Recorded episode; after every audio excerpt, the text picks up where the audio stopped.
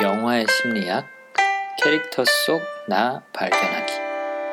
네, 안녕하세요. 오늘은 500일의 썸머 녹음을 하기 위해서 일단 같이 크리에이션의 박앤디 나와 있고요.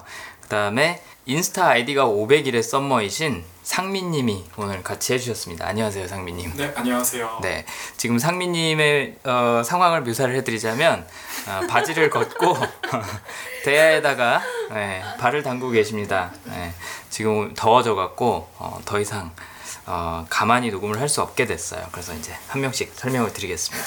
상민님 와 계시고요. 그 다음에 더위에 강하신 수진님. 네, 안녕하세요. 네, 안녕하세요. 인스타 아이디 옵스큐리티 59였나요? 네. 네, 이신 분이 찾아오셨습니다. 제 인친이세요. 그래서 오늘 같이 오셨고 저희는 지금 다 차가운 거 한 개씩 끼고 있거든요. 저는 셔츠 안에다가 1.5리터짜리 스프라이트를 넣고 있고요. 그 다음에 또 여기 또 중환님 같은 경우에 맥주 까셨어요? 아, 네. 잘하셨어요. 네. 캔맥주 1리터, 1리터가 아니라 이게 얼마죠? 500ml. 네. 네, 500ml 지금 들고 계시고요. 또 수정님. 네. 네.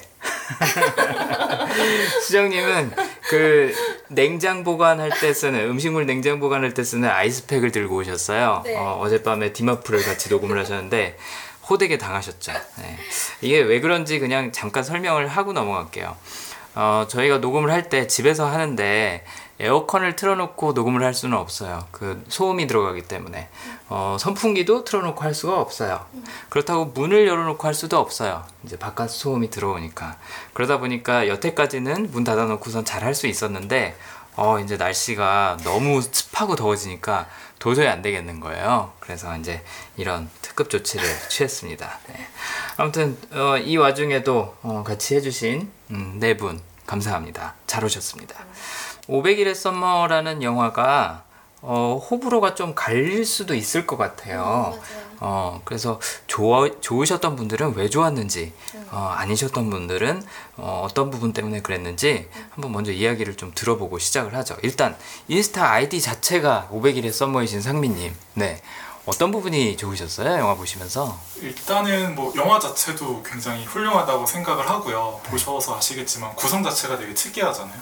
영화적인 면에서도 굉장히 특이한 연출이 많아요. 이게 감독이 아무래도 음악 뮤직비디오 감독 출신이다 보니까, 네. 예를 들어서 뭐 썸머와 이제 탐이 처음 잠자리를 하고 나서 톰이 막 이제 굉장히 뮤지컬적인 그런 굉장히 비현실적인 연출이 있잖아요. 그런 것들이 되게 재밌었고, 그거 외적으로 봤을 때도 사실 이 영화를 되게 좋아하는 게 보통 어떤 영화에 좀 특별한 감정을 가지게 되는 게 내가 그 영화를 볼 때 어떤 상황인지 그 상황과 영화가 맞물리면 되게 뭔가 감정적인 시너지가 나잖아요.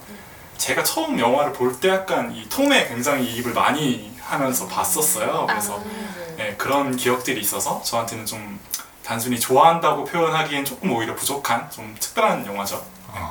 혹시 연애하시는 중에 보신 건가요? 아니면 끝나고 나서 보신 건가요? 좀 더 구체적으로 묘사를 하면, 네. 딱 그 톰이 썸머와 끝나고 어텀을 만나기 전 그 사이 바로 직전? 네, 그 상황에서 이 영화를 봤었었죠. 그러셨구나. 네. 완전 몰입하실 수 있는 상황이었나요? 네.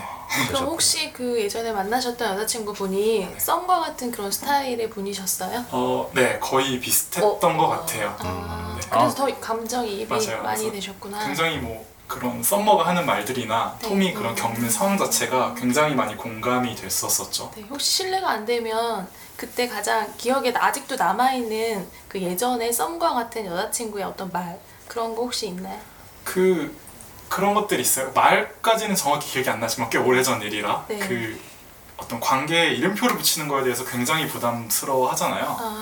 네, 저는 마음이 너무 확실하고 확고하게 붙일 수 있는데 그런 이름표를, 근데 그 사람은 굉장히 뭔가 왔다 갔다, 친구도 아닌 연인도 아닌 약간 그런 것들, 그런 장면들 하나하나가 굉장히 공감이 좀 많이 됐었던 것 같아요. 그렇다면 혹시 상민님이 톰의 성향하고도 좀 닮아있는 부분도 있나요? 그랬었는데 지금은 오히려 썸머 쪽인 것 같아요. 얼마 전에 극장에서 이제 재개봉을 했잖아요. 그래서 새로 보니까 썸머 쪽의 이야기가 오히려 좀 공감이 많이 되는 게 많더라고요. 그러셨군요. 영화 내에서도 어떻게 보면 톰이 썸머하고 더 비슷해지고 썸머는 톰하고 비슷해지고 그런 부분이 있는데 그 코스를 가셨군요. 네. 알겠습니다. 네. 수지님은 어떠세요? 수지님은 이 영화가 좋으셨던 분인가요? 아니면 잘 모르겠다 싶으셨던 분인가요? 전 상민 씨랑 비슷한 게 저도 톰의 좀 입장이었다가 썸머로 넘어간 케이스긴 한데 실은 저는 첫사랑한테는 전 썸머 같은 존재였거든요. 너는 왜 이렇게 친구같이 행동하냐고 이제 그런 얘기를 되게 많이 들었었어요. 근데 또 어떻게 보면 톰처럼 솔직하게 얘기하지 못하고 남이 알아주기만 바라는 약간 그런 성격도 같이 가지고 있었기 때문에 그래서 저는 이 영화를 보고 반성을 되게 많이 했어요. 그래서 그런 면에서는 되게 좋은 영화였어요. 저를 반성하게 해주는. 하지만 또 톰이 좌절하지 않고 어텀을 만나는 그 극복의 과정, 성장의 과정을 보고 이제 그런 걸 버리지 말고 이제 포기하지 않고 다시 또 사랑할 수 있는 계기를 만들게 된 영화인 것 같아서 저는 이 영화를 되게 좋아해요. 그리고 되게 꼼꼼해요, 이 영화 감독이. 그래서 저는 그 디테일을 되게 좋아하거든요. 그래서 이 영화를 좋아하기도 하고. 네, 그렇습니다. 이 영화에서 교훈까지 찾으신 분들이 계신데 중화님은 이 영화에서 뭐 그런 생각하면서 보시진 않으셨죠? 네, 전혀요. 뭐 반성을 한다든지 뭐 교훈을 얻다든지. 네. 네, 아닙니다. 그러니까 저는 여기 보면은 영원한 사랑 여기 나오잖아요. 당연히 영원한 사랑에 대해서 지금의 저는 별로 그렇게 믿고 있는 스타일은 아니고, 그 다음에 인연이라고 하는 것도 그 마지막에 자기가 만드는 거다 라고 하는 거에는 좀 공감을 하고, 사실 이 영화 개봉했을 때 저는 못 봤고요. 최근에 다시 봤거든요. 뭐 재개봉한다고 해서 도대체 어떤 영화일까 이렇게 호기심에 봤는데, 저는 결론적으로 와 너무 재미있고 좋았던 영화는 아니에요. 사실은 저한테 제 스타일의 영화가 좀 아니긴 했지만, 그 마지막에 인연을 내가 만들어가는 거다라는 측면에서는 되게 귀여웠던 영화인 것 같아요. 이 영화를 좋아하시는 분들이 갖고 있는 공통점, 적어도 여기 계신 두 분으로 보자면 뭐 꼼꼼한 스타일 혹은 뭐 그런 시각적인 면에서 좀 참신했다라는 거에서 만족을 느끼셨던 분들이 좋아하실 만한 영화라고 볼 수도 있겠네요. 그리고 그다음에 또 이제 제일 중요한 건 상황에 몰입이 되셨던 분들. 그렇죠. 수정님은 어떠셨어요? 저도 비슷한 경험을 안 해봐서 그런 건지 이렇게 이게 왜 이렇게 좋지? 사람들이, 그러니까 그런 분들 많더라고요. 이 영화를 보고 완전 내 인생 영화야 해서, 여자분들 같은 경우에는 영어 이름을 썸머로 하시는 분들도 되게 많이 봤고요. 저는 왜 나는 이해가 안 될까 싶어서 또 나는 또 그런 여자한 스타일이 아닌가 보다 또 막 이렇게 생각도 해보고, 그냥 보면 제 3자의 입장에서 그 남자 주인공은 왜 저렇게 찌질하게, 그리고 여자애가 딱 봐도 그냥 아닌데 왜 자꾸 저렇게 매달리지? 라는 생각과, 여자애를 볼 때는 또 쟤 왜 저렇게 나쁜 애지? 그냥 그렇게만 들었던 것 같아요. 그래서 어느 한 그 배역에 몰입을 했다기보다는 그냥 이해가 너무 안 돼서, 이걸 좋아하는 사람들은 도대체 왜 매력을 느끼고 왜 좋아할까가 너무 궁금해서 저는 솔직히 오늘 그래서 듣고 싶어서 왔어요. 재밌는 이유로 오셨어요. 네. 듣고 싶어서. 네. 근데 저희 방송 취지에는 딱 맞죠? 왜냐하면 이해가 안 가는 사람들이 이해를 해보고 싶은 것도 있고, 네. 또 마찬가지로 내가 이해가 되는 사람들은 아 그래서 그랬구나, 저 사람하고 나하고 이래서 비슷한 감정을 느꼈고 비슷한 결정을 했고 이랬구나 라는 걸 이해하기 위해서 이제 또 오시는 분들도 있는 거죠. 저도 개인적으로 이 영화를 처음 봤을 때는 이게 왜 이렇게 인기가 있지? 라는 생각을 했었는데 아까 제가 얼핏 수지님이 말씀하시는 걸 들었거든요. 굉장히 중요한 문제에 대해서 가볍고 쉽게 풀어낸 것 같다라는 말씀을 해주셨죠. 저도 그 평에 좀 동의를 할 수 있는 것 같아요. 그러니까 굉장히 어떻게 보면 오락적인 요소가 많은 영화라고 볼 수도 있는데, 단순히 사랑뿐만 아니라 인간관계에 대해서도 또 인생에 대해서도 좀 철학적인 질문을 던지는 부분들이 은근 있더라고요, 다시 보다 보니까. 그래서 오늘 성향 얘기하다가 그 얘기도 같이 나올 수 있을 것 같습니다. 그래서 한번 이야기를 시작을 해보시죠. 네. 일단 저희가 분석할 캐릭터는 두 명이죠. 톰 한센, 그 다음에 썸머. 썸머는 성이 핀이에요. 핀. 네, 썸머 핀. 이 이름 안에도 이제 어떻게 보면 힌트가 들어가 있는데, 썸머가 끝난다 해서 핀. 네. 그 옛날에 이제 영화가 뭐 프랑스에서도 시작하고 이태리에서도 시작하고 했는데, 특히나 이제 이태리에서 시작한 영화들 보면은 끝에 이제 핀이라고 나오잖아요. 네. The End 해갖고 나오는데 썸머 끝이 여주인공의 이름인 거죠. 몰랐네. 그러니까 이미 끝날 거가 암시가 돼 있는 거예요. 톰 한센은 뭐 여기에 특별한 의미가 있는지는 모르겠습니다. 아무튼 여주인공은 서머 핀, 그 다음에 남주인공은 톰 한센, 이 두 사람의 이야기죠. 영화 처음에 시작할 때 이 영화는 사랑 이야기가 아니다 라고 노골적으로 얘기를 하고 시작을 해요. 혹시 기억하실런지 모르겠어요. 네. 그래서 왜 사랑 이야기가 아닌지, 왜 그냥 남자와 여자가 만나는 이야기인지 한번 이야기를 나눠보시죠. 톰 한센의 성향을 제가 어떻게 예측을 해봤냐, 저는 지적사고라는 성향, 그 다음에 미래지향이라는 성향, 이 두 가지로 예측을 해봤습니다. 지적사고라는 성향은 본인의 머릿속에서 보내는 시간이 굉장히 많은 사람들이에요.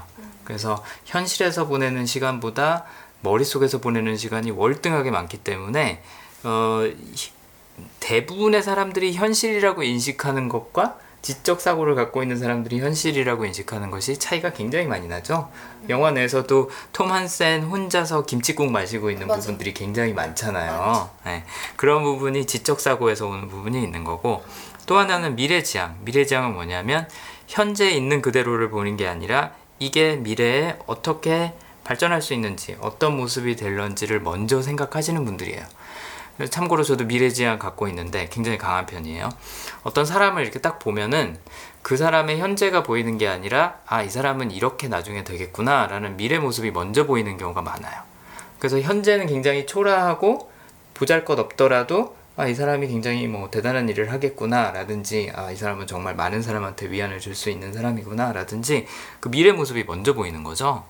근데 여기 영화 내에서도 톰 한센은 썸머와 자신과의 관계도 미래를 먼저 보고 이야기를 하죠. 네.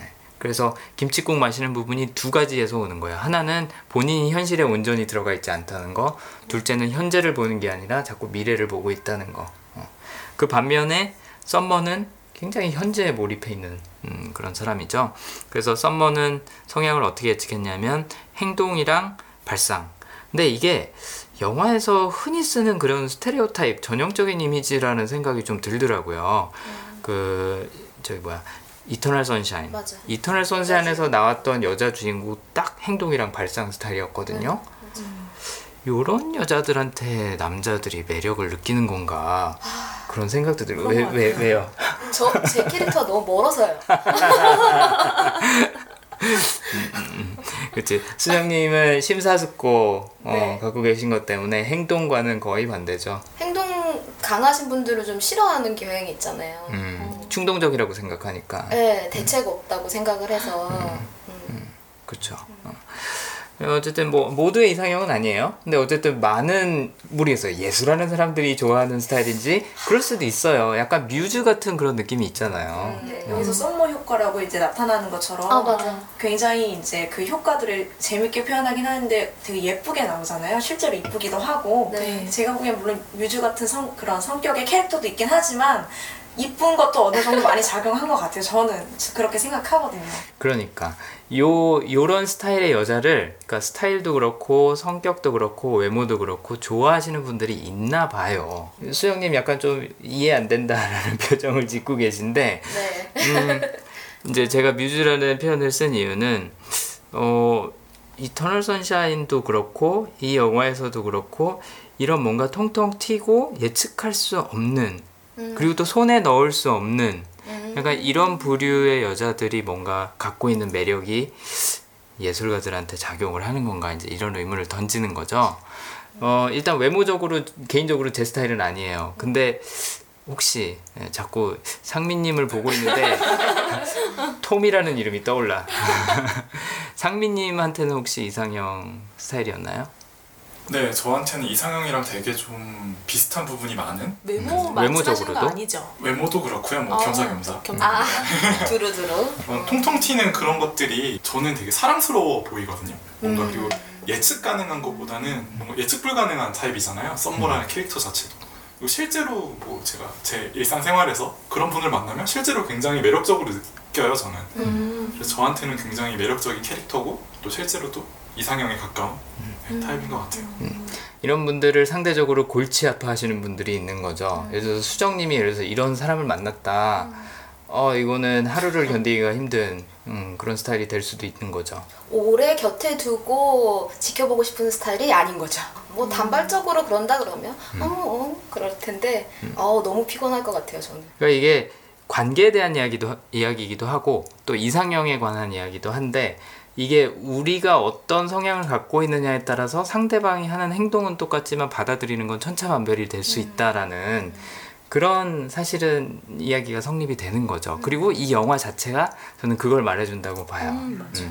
그러니까 어떤 사람들은 영화를 보면서 썸머를 욕해요. 어떤 사람들은 영화를 보면서 톰이 찌질하다고 생각을 하죠. 네. 그리고 서로 이해를 못하겠다 그래요. 근데 주인공들도 서로 이해를 못했고 보는 관객들도 본인의 성향에 따라서 이 사람들을 어떻게 보느냐가 굉장히 많이 달라질 것 같아요. 네, 썸머의 성향은 행동이랑 발상이라고 일단 예상을 해봤는데 간단히 말씀을 드리자면 행동은 본인이 생각하는 대로 행동으로 옮기거나 말을 하는 그런 스타일이라고 볼 수 있죠. 뭐 별로 그렇게 여과하고 소화하는 시간이 많지 않은 분들이에요.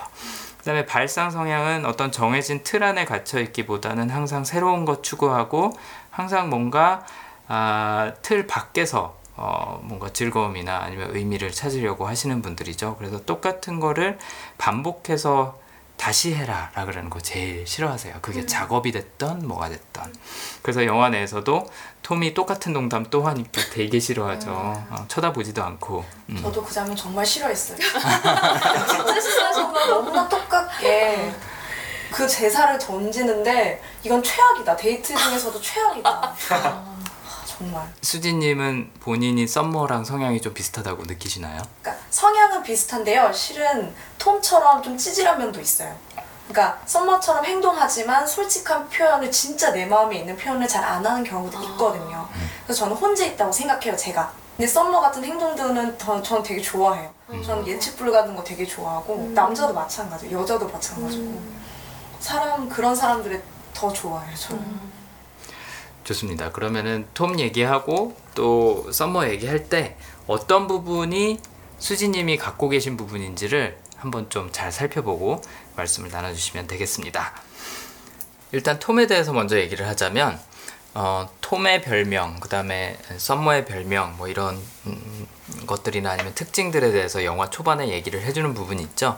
톰 한센은 완벽하게 평균적인 톰이라는 별명을 갖고 있었다 그러고 썸머는 영어로는 애널이라고 했었는데 약간 편집증이 있는 사람을 애널이라는 표현을 써요. 그래서 애널걸 해서 편집증녀 약간 이런 식으로 표현을 했습니다. 톰부터 살펴보자면 왜 톰은 완벽하게 평균적이라고 사람들이 생각을 했을까 이유를 한번 살펴보죠. 일단 옷차림부터 뭐 사실 맞아. 평범해 보인다면 보일 수 있을 것 같아요. 특히 그 할아버지가 입는 조끼 같은 거 이런 거 보면은 그렇게 막 튀고 싶어하는 스타일, 막 최신 유행을 따라가는 스타일은 아니라는 그런 게 느껴지죠. 고리타분해 보이기도 했어요. 색상 선택도 좀 칙칙한 갈색이잖아요. 세련된 맞아요. 갈색 아니고 그냥 이렇게 무난히 묻어가는 스타일인 거죠. 그래서 아마도 완벽하게 평균적인 톰이라는 별명을 갖고 있었을 것 같은데 지적 사고 갖고 계신 분들이 현실 세계에 나와 있는 시간이 별로 많지 않다고 아까 말씀을 드렸잖아요. 그렇기 때문에 현실에 대한 중요성을 별로 다른 사람만큼 두지는 않는 편이에요. 내 머릿속에 있는 세계, 내가 이해하는 것들이 훨씬 더 중요하다고 생각하는 거지 겉으로 드러나는 거, 우리가 현실에서 만질 수 있는 거, 먹는 거 이런 것들은 상대적으로 덜 중요하다고 느끼는 거죠. 그래서 사랑에 대한 거, 관계에 대한 거, 또 내가 접하는 사람이나 대상에 대한 것들도 다 자기가 먼저 이해하고 그게 현실이라고 믿어요. 그러니까 현실을 보고 관찰을 하면서 아 이렇구나 라고 인지를 하는 게 아니라 뭔가 현실에서 어떤 자극이 있으면은 그 자극을 바탕으로 내 머릿속에서 그림을 그리는 거죠. 예를 들자면 엘리베이터에서 이제 처음 썸머를 만나서 나누는 그 대화들 있잖아요. 엘리베이터에서 대화를 나눌 때 보면 썸머가 그냥 한마디 던진 걸 갖고 10가지를 생각을 해내죠.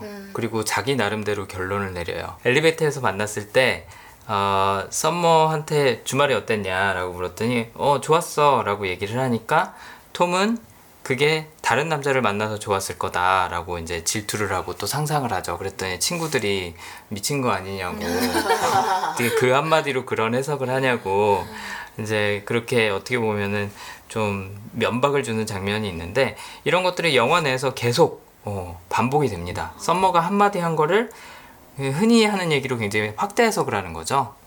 그 이유가 이 톰이 갖고 있는 지적사고라는 성향 때문일 거라고 이제 저는 예측을 해봤어요. 근데 문제는 톰이 끝날 때까지 그게 계속이 돼요. 심지어 헤어졌을 때까지도 그 확대 해석 때문에 그 끝의 결말이 처참하게 이렇게 무너지는 걸 이제, 그래서 톰이 정말 그 500일 딱 끝나고 그때 성장하는 모습이 좀 그러니까 되게 기쁘기도 하면서 왜 이제 그랬을까라는 생각도 되게 많이 들었거든요, 실은. 확대 해석이 끝까지 가가지고.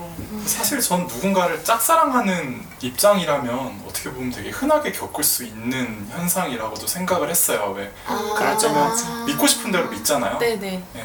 객관적으로 보면 별게 아닌데 굉장히 나는 최상의 시나리오로만 생각을 해서 그렇게 상상을 하고 행동을 하지만 처참한 결과를 맞죠. 그러면 왜 그 영화에서도 나는 분명 내가 좋아한다고 충분히 신호를 줬어 라고 예시를 드는데 그게 어디가 신호지? 라고 제가 느끼는 그 부분도 좀 이 그 지적사고라는 성향 때문에 이렇게 확대 해석을 해서 나는 충분히 줬는데 제가 못 알아듣는 거야 라고 이렇게 이해를 한 건가 봐요. 그렇죠. 내 머릿속에서 존재하는 것들이 현실이다라고 생각을 하는 거지 현실을 객관적으로 잘 안 보는 거죠. 상대적으로.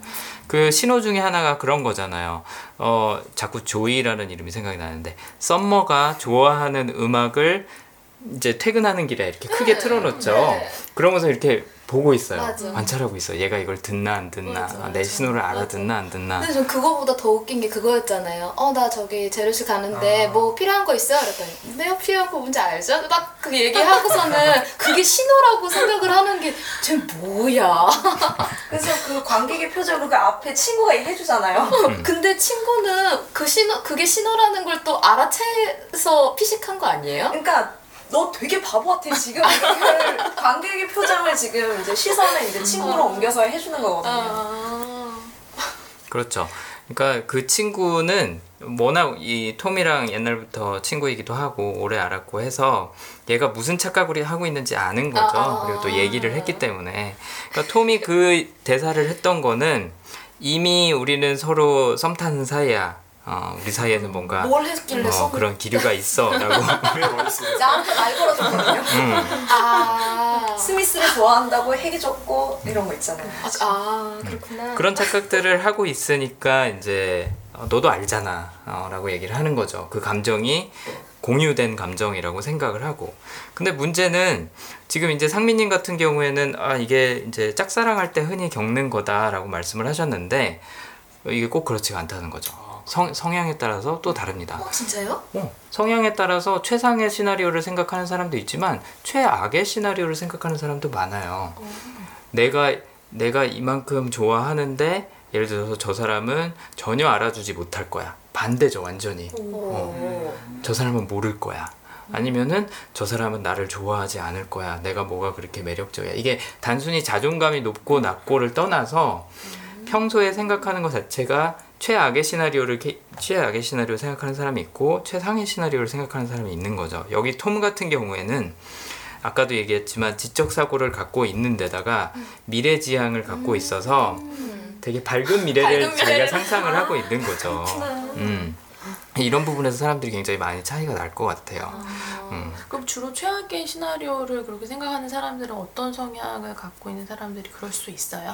그러니까 수정님이 지금 이거에 공감을 하시는 스타일은 아니지만 심사숙고 갖고 있는 분들이라면 충분히 하실 만한 걱정이란 말 별로 안 좋아하시죠? 그렇죠? 충분히 하실 만한 생각인 거죠. 위험 요소에 대해서 항상 먼저 인지하고 있으니까 내가 이렇게 착각했을 때 이런 그게 그러니까 착각이라고 생각을 하는구나. 이러면 어쩌지? 저러면 어쩌지? 라고 생각할 수 있는 것 같아요. 그럴 수 있겠네. 근데 이 지적사고 갖고 계신 분들은 상대방이 어떻게 생각하고 행동하고 하는지에 상관없이 내가 그렇게 생각하면 그럴 거야 라고 믿는 거죠. 아닐 수도 있어가 아니라 분명 그럴 거야. 이건 마치 기정사실인 것처럼. 확신해. 근데 그런 걸 보면 양 극단에 있는 것 같아요. 그래서 그게 이제 중간이면 굉장히 좋아요. 실은 그치. 연애를 잘하는 사람의 특징 중에 하나가 저 사람이 날 안 좋아할 수도 있지 하지만 말해보는 거야 하면서 이제 계속 시도하는 사람이 있는 반면에 이제 양 극단인 사람은 아니야 고백해서 뭐해 라는 사람들이 많거든요. 그래서 어떻게 보면 이 양 극단이 있기 때문에 말을 못하는 건 실은 똑같은 거거든요. 그러니까 서로 고백을 못하는 거는 그래서 저는 그 차라리 그 최악의 시나리오를 생각하되 내가 그걸 받아들일 수 있다라는 그 마음가짐이 저는 되게 중요한 것 같아요. 그래서 그런 사람들이 연애를 더 잘하더라고요. 그래서 저도 최악의 시나리오를 생각하긴 해요, 실은. 근데 그래도 고라는 느낌이 더 강하거든요, 저는. 어차피 안 볼 사람. 안 사귀면. 네. 들으시면서 약간 좀 심오하다라는 느낌 들지 않으세요? 저 또 신인류 만난 느낌. 나랑 굉장히 다른 분이구나. 원래 끼리끼리 놀잖아요. 그래서 전 제 주변은 다 이렇게 비슷한 생각들이 기 때문에 오늘 또 새로운 관점을 보니까 너무 재밌어요. 맞아요. 연애에서도 정답이 있다고 보통은 생각을 해요. 그래서 예를 들어서 고백하는 사람은 이렇게 해야지. 혹은 고백받는 사람은 이렇게 해야지. 헤어지면 이렇게 해야지. 처음 만날 때는 이렇게 해야지 라는 공식들이 있는 거죠. 근데 그거는 다 성향에 따라 다른 거예요. 가치관이. 근데 20대 초반 혹은 10대 후반의 사람들이 착각하는 것 중에 하나가 이런 것 같아요. 어떤 사람을 만났어요. 내가 되게 열심히 하고 잘해줬어요. 근데 상대방이 그만큼 나를 좋아해주지 않아요. 그러면 내가 뭔가 부족했구나, 잘못했구나 라고 생각을 하고 더 열심히 하려고 한다든지 이런 성향을 이제 성향이 아니지 이런 이제 반응을 보이시는 경우가 많죠. 근데 시간이 한참 지나고 나면 그제서야 알게 돼요. 이게 내가 열심히 노력한다고 된 게 아니었구나. 그냥 우리가 안 맞았던 거구나. 어떻게 보면 영화 엔딩에서 핀이 그 얘기를 해주는 거잖아요. 썸머가. 그쵸. 썸머가 그 얘기를 해주는데 통이 못 알아듣죠.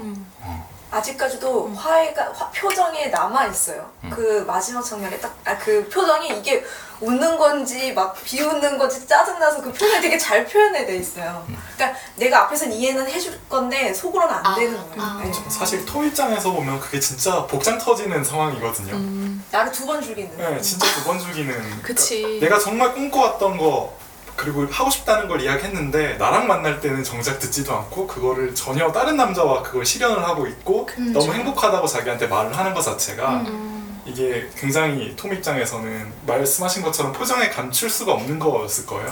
근데 그 표정을 감추려고 노력해요. 그게 너무 보여 나는. 저는 사실 영화가 끝날 때도 과연 톰이 성장을 한 걸까라는 질문을 좀 던지게 되더라고요. 또 감독도 마찬가지로 이 사람이 바뀐 걸까? 이 경험을 통해서 저는 별로 그렇지 않다는 결론을 사실은 내렸어요. 왜냐하면 영화 처음에 시작할 때 이거는 실화가 아닌 픽션입니다. 저거 나오면서 썸머 쌍시옷 니은 네 이렇게 딱 나오잖아요. 영어로 빛이라고 써있죠. 그거 보면서 아닌 것 같은데 이 사람 생각이 바뀐 게 사실 생각이 바뀐다 삶의 태도가 바뀐다라는 게 상당히 어려운 일이에요. 왜냐면 성향이라는 게 있으니까 아까 얘기한 것처럼 사람이 잘 안 바뀌거든요. 근데 저는 그게 트릭이라고 봐요. 실은 모든 사람한테 톰한테 집중하게 하다가 이제 저는 이 영화를 분명히 많이 보고 오래 보게 되면 썸머한테 다들 저는 그냥 제 생각인데 썸머한테 동의할 거라고 생각해요. 저는 그래서 이건 트릭이고 나중에 이제 톰이 성장했다는 걸 보여주는 게 그 마지막 그 있잖아요 우연 그 이제 아까처럼 말씀하신 것처럼 내 인연은 내가 만들어가는 것이다. 저는 그 대사에서 성장했다고 생각했거든요. 근데 어떤 부분에서 저는 그게 성장 안 했다고 보는지 조금 설득력이 떨어진 것 같아요. 왜냐면 그 앞에 저는 그걸 트릭이라고 봤기 때문에 그래서 끝난 결론은 또 그렇게 열어놨기 때문에 저는 성장했다고 생각하거든요. 네. 처음에 나왔던 그 자막, 그 다음에 나중에 나왔던 대사 이제 요것만 갖고 판단을 할 수는 없겠죠. 근데 어쨌든 썸머하고 동의를 하고 안 하고의 문제는 아니고요. 저도 개인적으로 썸머 충분히 이해합니다. 어차피 저란 사람이 하는 역할은 영화에 나오는 캐릭터를 각자의 입장에서 이해를 하는 거니까 썸머도 이해하고 톰도 이해하는데 제가 얘기하고 싶은 거는 감독의 어쨌든 페르소나가 톰이라고 만약에 본다고 하면 감독이나 톰이나 초반에 갖고 있던 생각은 거의 그대로 유지하고 있다라는 생각이 드는 거죠.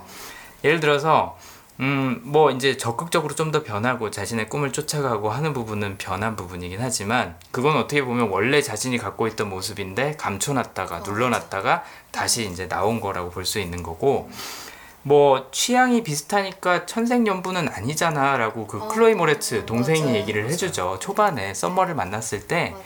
근데 어텀을 만났을 때도 너도 그 자리 좋아하니? 나도 그런데 하면서 갑자기 눈빛이 확 바뀌는 그 장면이 나와요. 그때부터 왠지 톰이 또 똑같은 사랑에 빠지는구나. 같은 실수를 반복하는. 그래서 뭐 운명이란 없다라는 것도 어떻게 보면은 꼭 톰이 옛날에 주장했던 것의 반대라고는 볼 수는 없는 것 같아요. 그러니까 본인도 약간 소극적이었다 뿐이지 핀을 뭐 다른 것 때문에 좋아한 게 아니라 취향 때문에 좋아했으니까 처음에 뭐 같은 음악 듣는 거 때문에 좋아했었고 뭐 같은 뭐 문학이라든지 뭐 이런 취향으로 이 사람 나하고 잘 맞을 것 같아. 이 사람하고 막 결혼놀이 이케아 가서 결혼놀이 할 만큼 미래에 대해서 상상이 돼. 이제 이런 부분이 굉장히 앞서 나가는 거죠. 이런 것들 때문에 힘들었음에도 불구하고 또 가을하고 만났을 때는 비슷한 식으로 사랑에 빠지는구나. 옛날보다 조금 적극적으로 변하긴 했지만 이제 이런 부분을 생각을 해보는 거죠. 그럼 제가 다른 말씀을 드리자면 실은 거기서 내레이션 나올 때 톰은 썸머한테 첫눈에 반했다고 나와요. 근데 아닌 척하거든요. 그러니까 처음에 빗으로 왔을 때 톰은 썸머한테 첫눈에 반했다. 하지만 친구들이 뭐 도도하니 뭐 하면서 아니야 난 관심 없어 이렇게 하거든요. 근데 이제 후반 어텀에서는 그냥 면접장에서 만났고 얘기하다 보니까 그렇구나 하면서 이제 나중에 생각이 드는 거죠. 실은 만나고 싶다라는 말을 이제 직접적으로 하고 그래서 저는 성장의 의미가 있다고 생각했어요. 실은 왜냐면 스미스를 좋아한다고 하기 전부터 톰은 그냥 썸을 보자마자 좋아한다고 생각했던 것 같아요. 실은 그런 건 좋아한다고 볼 수는 없는데 실은 뭐 첫눈에 반했다 사랑했다라고 그렇게 표현할 수는 없는 것 같은데 그래서 저는 이제 성장했다고 생각했어요. 근데 어쨌든 이건 제 관점이니까 영화의 근거를 들어서 하면 조금 더 제 설명에 설득되지 않을까 해서 하는 말이에요. 그냥 제 관점이에요. 저도 되게 동의해요. 왜냐면 성향은 어느 정도 갖고 있지만 자기 과거의 경험으로서 이런 경우에 내가 한 발짝 더 나아갈 수 있겠다 라고 하는 게 마지막 장면에서 사실 저도 보였거든요. 그래서 좀 동의하는 편이에요.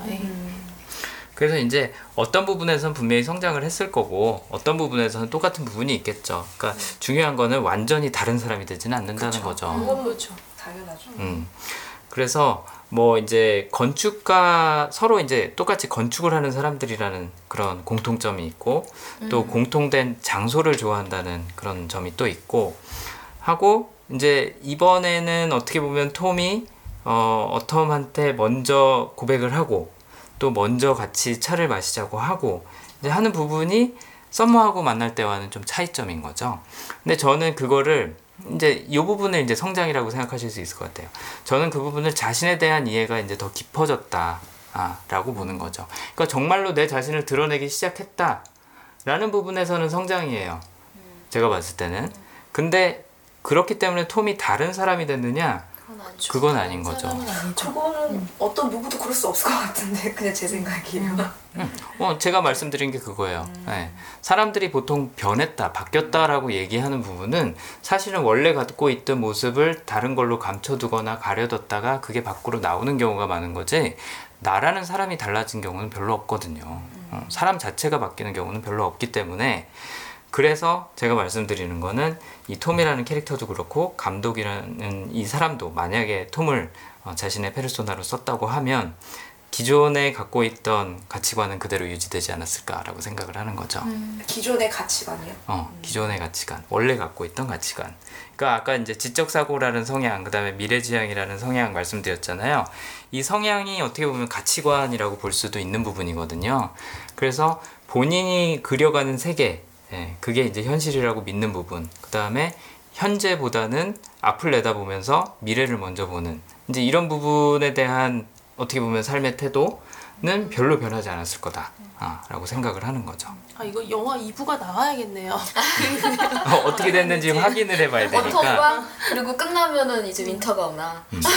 실제로도 이거 2탄이 나왔으면 좋겠다는 분들이 되게 많아요. 썸머의 시각에서 푸는 이야기라든가. 그거 재밌겠네요. 네. 썸머의 시각에서 보는. 이거는 거의 철저하게 톰의 시각이죠. 그렇죠. 사실 말씀하신 것처럼 감독은 진짜 톰의 말로 계속 예, 이야기하고 있죠. 그래서 뭐 썸머의 행복을 뭐 진심으로 빌어주고 뭐 하면서 헤어지기도 하고 나중에는 이제 어텀을 만나기도 하지만, 저는 톰이 변했다기보다는 톰이 본인을 드러내기 시작했고 또 톰한테 맞는 상대를 만났다는 느낌이 많이 들었어요. 어텀은 톰하고 좀 더 잘 어울려 보이는 게 그 짧은 순간에도 보이죠. 네, 맞아. 하지만 썸머는 아니라는 걸 우리는 어찌 보면 처음부터 네. 알고 있는 부분이 있는 것 같아요. 그렇구나. 저는 그 마지막에 톰이 말을 한번 다시 걸었잖아요. 그게 그렇게 걸었기 때문에 여자가 오케이를 한 거지, 만약에 톰이 다시 우리 차 마시자고 얘기 안 했으면 그 여자가 먼저 차 마시는 거에 동의했을까, 이런 생각을 좀 갖고 있었거든요. 심지어 먼저 거절했어요. 성향이 있다고. 맞아요. 그리고 나중에 가서 좋아요 라고 다시 바꿨거든요. 그쵸. 그래서 그 여자분이 썸하고 다른 성향을 갖고 있을 수도 있겠죠. 그렇지만 어쨌든 본인 톰이 자기 성향을 버리지는 않았을 거란 거죠. 분명히 갖고 있으면서 다른 도약을 했다, 그렇게 보시는 거죠? 네, 맞아요. 저는 성장이라는 단어에 더 집중하는 거예요. 물론 사람이 아예 바뀔 수는 없어요. 저도 그렇게 너무나 생각하는데, 성장은 내가 갖고 있는 것에 더 잘하는 의미가 더 크거든요. 그렇기 때문에 그런 의미로 말씀하신 거죠? 네, 맞습니다. 네. 그렇죠. 완벽한 어떻게 보면 변신이라기보다는 약간 진화의 개념인 거죠, 그렇죠? 네. 진화도 하여튼 저 성장이 더 마음에 들어요. 네. 톰이 갖고 있는 지적 사고 성향이 좀 톰을 힘들게 하는 부분 중에 하나가, 본인은 그걸 힘들다고 생각 안 할지 모르겠지만 행동으로 옮기는데 시간이 굉장히 많이 걸려요. 그래서 고백을 해봐 라고 주변 친구들이 얘기를 하는데도 안 하죠. 미쳤냐? 내가 그걸 하게? 바보 같은 소리 하지 마. 뭐 이런 얘기도 하고. 그 다음에 이제 같이 톰의 숙소가 아니지, 톰이 사는 곳으로 톰의 집으로 가서 이제 둘이 서로 자려고 하는 순간에 톰이 잠깐만 기다려봐 하고서 화장실에 가죠. 보통은 여자가 그럴 경우가 더 많을 것 같은데, 네, 톰이 잠깐만 하면서 이거는 그냥 뭐 준비하러 가겠다 이런 개념이 아니라 마음의 준비를 하고 올게. 마음을 다잡으러. 마음을 다잡으러. 그래서 거울 보면서 스스로한테 주문 외듯이 막 그렇게 얘기를 하잖아요. 넌 할 수 있어. 이런 부분이 우리가 이제 뭐 제가 그런 생각을 한다는 건 아니지만 보통 많은 사람들이 생각하는 남자와 여자의 역할이 좀 바뀐 거죠. 보통은 여자가 그런 부분에서 조금 망설이고 좀 더 소극적일 수 있고 한데, 여기서는 남자인 톰이 그런다는 겁니다. 그래서 보통은 여자가 할 만한 행동을 톰이 하고 있고, 또 반대로 보통은 남자가 할 만한 행동을 썸머가 하고 있어요. 이제 그 중에 하나가 톰이 화장실에 갔다 오는 사이에 썸머는 이미 다 벗고 있는 거. 예를 들면 그런 부분이 우리가 흔히 예를 들어서 헐리우드 영화에서 상상을 해본다 그러면 잠시만요 하고 여자는 화장실에 가고 남자는 다 벗고 기다리면서 뭐 담배를 한 대 피고 있다든지 막 이렇게 굉장히 편안한 자세로 있을 텐데, 여기서는 여자인 썸머가 그렇게 하는 거죠. 그 머릿속에서 어떻게 보면 정리돼야 될 게 굉장히 많은 사람인 거예요, 톰의 입장에서는. 그게 본인이 정리가 안 되면 행동으로 옮기기 어렵다는 거. 그 다음에 아까 뭐 뮤지컬 같은 그런 장면도 잠깐 언급을 하셨지만, 세상의 모든 사람들이 자신의 마치 기쁨을 공유해주는 것처럼 그렇게 춤추고 노래하고 뭐 하는 게 현실에선 아무도 그러고 있지 않은 거죠. 근데 자기가 그랬으면 좋겠다라는 생각을 갖고 있으면 그게 상상으로 나오는 거예요. 그러니까 지적사고는 무슨 생각을 갖고 있으면 그게 머릿속에서 그려지는 거고, 행동, 썸머가 갖고 있는 행동 같은 경우에는 본인이 어떤 생각을 갖고 있으면은 그게 자신의 행동이나 말로 나오는 거죠. 현실 세계로 나오는 거예요. 그런 면에서 거의 반대라고 볼 수가 있어요. 그러니까 톰이 혼자서 지적사고를 갖고 뭐 이런 힌트도 줬다, 저런 힌트 줬다, 근데 왜 반응을 안 하는지 모르겠다, 뭐 이런 생각들을 하는 거죠.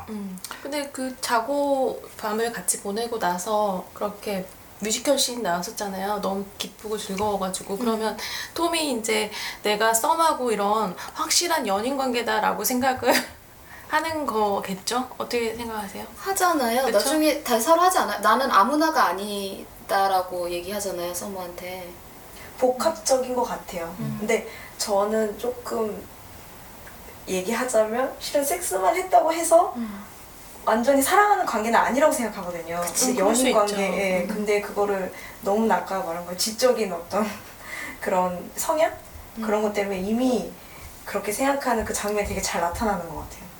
이미 난 모든 걸 다 가졌다. 약간 이런 느낌? 사실 이거 남자 여자를 떠나서 그런 것 같아요. 그냥 톰이랑 썸머를 보면 그 애정의 밸런스가 좀 맞지 않아 보이잖아요. 톰이 훨씬 더 좋아하는 것 같이 보이고, 그러다 보니까 난 이렇게 좋아하는데 얘는 나를 얼마나 좋아할까 확인받고 싶어하고, 그래서 같이 잤다는 게 톰의 시각에서는 아 얘도 나를 그냥 뭐 지나가는 남자가 아니라 정말 사랑하는구나 라고 느낀 어떤 일종의 자신만의 기준이었을 수도 있을 거예요. 그래서 자서 너무 기분 좋아서 뮤지컬처럼 그런 게 아니라 아, 이 여자도 나를 사랑하고 남자친구 같은 그런 비슷한 존재로서 받아들이는구나를 확인받아서 나 혼자만의 착각이 네. 아니었어. 그래서 막 그런 연출이 나오지 않았을까?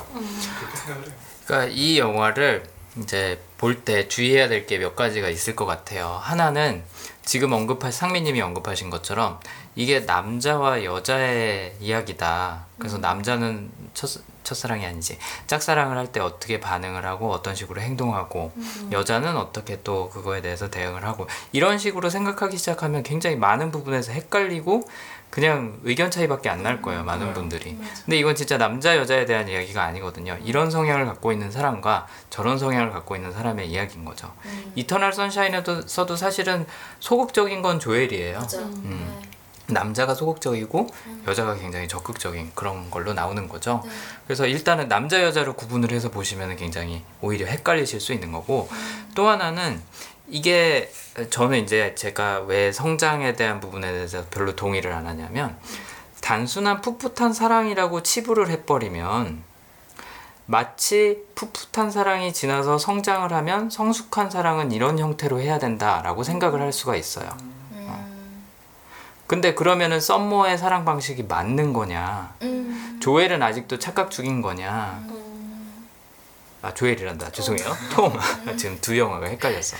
그럼 톰의 사랑 방식은, 그러니까 톰이 기존에 했던 사랑 방식은 정답이 아닌 거냐? 틀린 거냐? 그건 단지 어리숙한 거냐라고 봤을 때는 꼭 그렇지는 않다는 거죠. 그렇죠. 사실 네, 저도 그 말씀에 굉장히 동의를 많이 하는 게, 저도 이야기를 계속 나누면서 성장이라는 단어가 맞을까라는 생각을 계속 혼자 했었어요. 근데 저는 그냥 그러니까 성장이란 거는 뭔가 부족한 것에서 더 나아가는 건데, 저는 그냥 변화 같은 거인 것 같아요. 네. 그러니까 사실 저도 이 영화를 좋아하는 이유 중에 하나가, 전 예전엔 톰이었는데 지금은 뭐 여러 가지 경험적인 이유, 뭐 사람들과의 관계, 뭐 연애의 경험 이런 것 때문에 지금은 인간관계에 있어서 굉장히 썸머 같은 사람으로 변해 있거든요. 근데 이게 성장은 아닌 것 같고, 제 느낌에는 그냥 성향이 변한 거 조금은, 일부의 나의 성향이. 그래서 네, 말씀하신 게 되게 공감이 많이 되네요. 그리고 심지어 내 성향이 변했다 하는 부분도 예전의 내 모습하고 지금의 내 모습하고 좀 달라졌다라는 느낌이신 거잖아요. 그럼 어느 게 진짜일까라는 질문을 이제 하게 되는 거죠.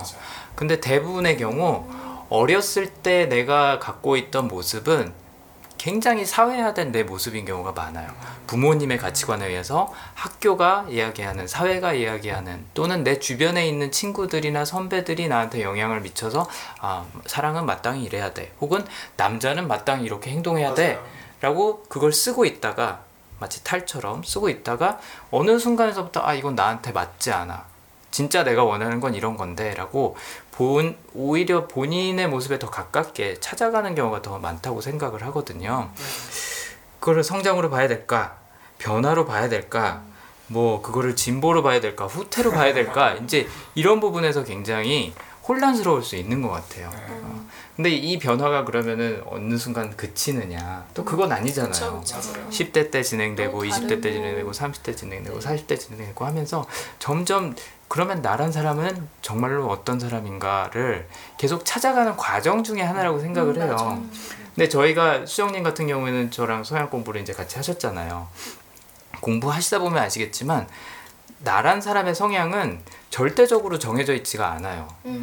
상대에 따라서 반응하는 거죠. 맞아. 서로가 같이. 맞아. 그러니까 어떤 상대를 만나느냐에 따라서 나란 사람이 굉장히 달라질 수가 있는 거예요. 맞아. 나에 대한 평가도 그렇고. 그래서 제가 얼마 전에 영화를 보고 되게 크게 느꼈던 게, 저는 언젠가는 누군가의 톰이었고 어떤 사람한테는 썸머였고 또 어떤 사람한테는 어텀인 거예요. 그래서 이런 걸 보니까 아, 이게 진짜 말씀하신 게 지금 딱 이해가 되는 것 같네요. 수진님도 아까 비슷하게 말씀을 하셨죠. 누군가에게는 내가 썸머였고 누군가에게는 톰이었다. 그러면 나는 썸머야 톰이야, 어느 게 나의 성향이야, 그걸 처음에 이제 혼재한다라고 말씀을 하셨는데 실제로 그럴 수도 있는 거고 아니면 상대에 따라서 그게 달라지는 거죠. 아주 간단한 예를 들어보면 이런 게 있어요. 뭐 룸메이트랑 같이 지내보신 경험이 있다고 하면 둘 중에 한 명은 깔끔하고요, 둘 중에 한 명은 굉장히 지저분해요. 그렇죠. 근데 그게 또 다른 사람을 만나면 또 바뀔 수가 있는 거예요. 이번엔 내가 지저분한 사람이 되는 거야. 전에는 내가 깔끔 떨던 사람이었는데. 집에서 깔끔 떨다가 이제 집에 내려가면 엄마 있고 그러면 막 다 어지러워 놓고 약간 그런 것도 그런 성향일 수도 있겠네요. 아, 그리고 성장이란 단어의 선택에 약간 미스였다는 생각이 좀 드는데 아마도 동의하실 것 같아요. 변화라고 하는 말이 또 더 적합한 라는 생각이 드네요. 이야기를 나눠보니까 저도. 그러니까 뭐 이게 꼭 미스다라는 개념보다도 사실 뭐 변화라는 게 정확할지도 몰라요. 그거보다도 더 중요한 거는 나란 사람은 상대적으로 내가 같이 뭔가를 공유하는 사람하고 어떻게 보면 화학 반응이죠. 같이 만났을 때 그 반응이 내 성향에 따라서 또 상대의 성향에 따라서 결과물은 굉장히 달라질 수 있다는 게 그게 이제 키포인트일 것 같아요.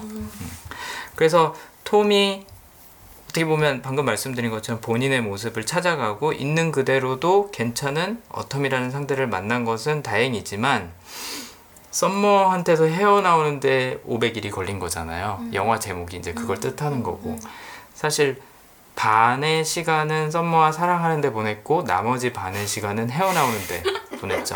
이 노래 아시는 분들 아마 저희 나이 또래 아니면 잘 모르실 텐데 옛날에 정재영이 베이시스라는 그룹에 있었어요. 모르고 싶어요. 그 생각하고 있었어요. 죄송해요. 중아님을 제가 일부러 좀 보고 있었어요. 보지 마요. 공감해 주실 수 있을 것 같아서. 그 4년? 맞나요? 4년 사랑하고 4년 있고 그거죠? 네, 맞아요. 네. 그러니까 사랑한 시간만큼 제목이 정확히는 기억이 안 나는데 사랑한 시간만큼 또 그 사람을 잊는 데는 똑같은 시간이 필요하다 뭐 이런 얘기를 했던 이제 그런 게 있는데 톰도 어떻게 보면 썸머가 자신한테 맞지 않는 상대였구나라는 거를 진심으로 납득하는 데까지는 굉장히 오래 걸리는 거죠. 왜냐면 자기가 아까 지적사고 있고 미래지향이 있고 해서 그려놓은 그림이 있었던 거예요. 그러겠죠. 나는 썸머랑 이렇게 될 거고 앞으로 나는 뭐 이런 시간을 보낼 것이고 우린 이런 사이가 될 것이다. 그래서 왜 영화에서 되게 특이한 장면 중에 하나가 내가 기대하는 거, 그 다음에 현실, 요걸 이제 비교해서 같은 장면에서 보여주잖아요. 네. 그 특히 그 이제 약혼남이 될 남자와 같이 있는 그 파티. 거기 약혼남이 나오나요? 그 사람이 아마 약혼남일 것 같아요. 이제 그 소개시켜주는 씬이 있긴 해요. 근데 소개시켜주는 사람. 잠깐 뒷모습인지 옆모습인지 살짝만 나왔었죠. 살짝만. 그 반지 찾지를 못했어요. 기억이 안 나요. 그때 이미 반지를 끼고 있었어요. 그래서 청혼을 안 했을 상태라고 얘기를 하는 썸머의 말이 사실은 잘 모르겠더라고요. 진실인지 아닌지는. 저도 그랬어요. 결혼식 거기서. 아니 나중에 그 장면은 훨씬 전이에요. 그러니까 왜 나랑 춤췄어 하는 장면하고 그때는 반지 받기 전이라고 이야기를 청혼 하죠. 받기 전이고 파티할 때는 이제 그 공간의 사이가 비잖아요. 제가 보기엔 그 사이에 받은 것 같아요. 그러면은 그 옥상 파티할 때는 이미 그러면은 청혼을 받은 상태였던가요? 그럼요. 네, 그때는 반지를 받은 상태. 그랬구나. 그 동료의 결혼식에 갔다가 썸머랑 다시 기차 안에서 만나고 썸머가 파티에 초대해서 이제 뭐 계단을 이렇게 걸어서 올라가고 하는 장면에서 기대하는 것과 현실이 이렇게 비교되면서 같은 장면에서 보여지는 게 그게 어떻게 보면은 이 톰이 갖고 있는 지적사고라는 성향 또 미래지향이라는 성향이 잘 드러나는 부분이었던 것 같아요. 그러니까 본인이 생각하는 건 명확하게 있는 거죠. 심지어는 그 상황이 현재 진행형에 있음에도 불구하고 계속 딴 생각을 하고 있어요. 파티에서 다른 사람들이라고 얘기하고 있는데도 썸머랑 같이 얘기하고 있는 상상을 하고, 썸머는 자기 약혼남이랑 뭐 이렇게 같이 어울리고 있는데 뭐 침실에 가서 지금 썸머랑 같이 뭐 하는 상상을 하고, 뭐 이런 부분들이 보면 현실보다는 확실히 자기 머릿속에서 사는 게 다른 사람에 비해서 상대적으로 많은 사람이다 라는 부분이 잘 드러나는 거죠. 뭐 아까 그런 뮤지컬 장면도 그렇고, 뭐 그런 뭐 노래 틀어주면서 내 마음을 이해할 거다 라고 생각하는 장면도 그렇고, 특히나 이제 헤어지고 나서 톰이 굉장히 재밌는 말을 하나를 해요. 계속 다시 곱씹다 보면 이별의 징조를 발견한다. 그걸 이제 그 소개팅 할 때, 네, 그때 이제 만나서 여자한테 한탄을 하면서 얘기를 하죠. 그러면서 두 가지 결론이 있다라고 얘기를 해요. 썸머는 악마든가 로봇이든가 둘 중에 하나다. 어느 하나도 별로 그렇게 좋은 결론은 아닌 거예요. 악마든가 로봇이든가. 이 장면에서 이런 대사를 한 이유, 톰의 심정이 좀 이해가 가세요? 왜 이 당시만 해도 이렇게 생각하고 있었을까? 부정해야죠, 상대방을.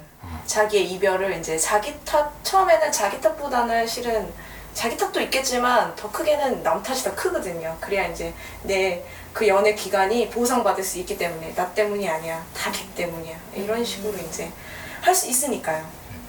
그쵸. 어떻게 보면 굉장히 안전한 방법인 거죠. 죄책감을 느낄 필요도 없고. 상민님은 어떻게 생각하세요? 그냥 저는 그 악마든가 로봇이든가 그거 대답부터가, 그러니까 이미 톰은 이해할 수가 없는 거죠. 썸머라는 여자를. 보통은 옳은 정답이라면 뭐 예를 들어서 정말 나쁜 X라던가 아니면 나한테 처음부터 관심이 없고 그냥 엔조이였을 거야 뭐 이런 식으로 분류를 하지. 악마 아니면 로봇이다는 두 개 다 결국에는 내가 이해할 수 없는 세상에 뭔가 그런 캐릭터라는 거니까. 그리고 둘 다 어떻게 보면 실존하지 않는 것들이 있잖아요. 톰의 세계 안에서는 실존하지 않는 거죠, 썸머라는 삶 자체가. 그렇죠. 이제 물론 그게 그냥 뭐 취중에 나온 그런 헛소리다라고 생각을 할 수도 있지만, 평소에 톰이라는 사람이 어떻게 생각을 하고 있는가를 잘 보여준 장면이었던 것 같아요.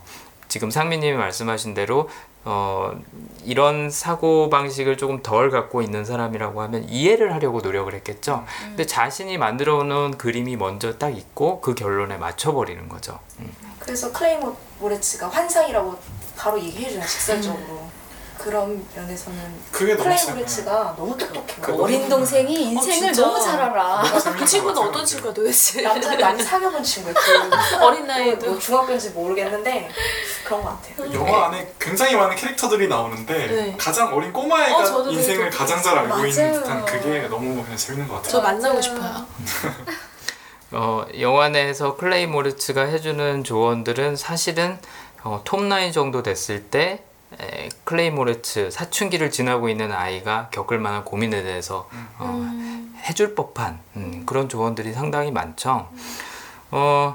그것도 재밌는 역설 중에 하나인 것 같아요. 영화 내에서 남자와 여자를 바꿔놓은 거, 그 다음에 또 성인과 아이를 바꿔놓은 것들, 뭐 이런 것도 굉장히 재밌는 부분인 것 같아요. 톰의 직업도 좀 특이하죠. 물론 이제 여기 썸머도 그 회사에서 일을 하긴 했지만 비서로 일한 거고, 톰의 직업은 카드 회사에서 카드 문구를 쓰는 사람이에요.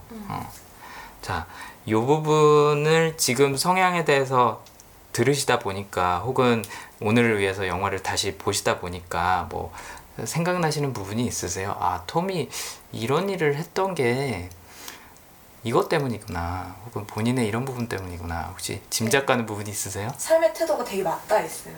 그 이제 나중에 회의할 때 막 사자어로 내뿜으면서 이거 우리 나쁜 짓이라고 솔직하게 말하지 못하고, 근데 결국 그건 자기 반성이거든요. 근데 그게 삶의 태도가 이제 있었기 때문에 카드 회사도 그냥 별 뜻 없이 받아들였고, 그냥 얘기가 나오잖아요. 돈 벌어야 되니까 여기 다닌다고 이제 썸머가 물어봤을 때. 그래서 저는 회의 장면도 되게 좋거든요. 그래서 친구가 막 박수를 쳐요 혼자. 근데 아무도 박수 안 치거든요. 그래서 저는 그 장면도 되게 기억이 남아요. 실은 삶의 태도, 예전에 그냥 온순했고 그냥 무채색이었던 자기 색깔 없고 자기 얘기 못하는 그게 카드 회사를 다닌다는 그 삶의 태도가 너무 맞닿아 있어서 저는 그게 되게 재밌었어요. 예, 정말 꼼꼼하고 디테일하다. 우리 감독님이 근데 삶의 태도가 어떤 직업이나 뭐 친구나 책들을 선택하는데 많은 이제 영향을 끼치거든요. 그래서 보면 거기서도 이제 행복의 건축이라는 알랭 드 보통 책이 나오는데 실은 그거는 그냥 건축 전문 책이라기보다 교양서에 가까워요.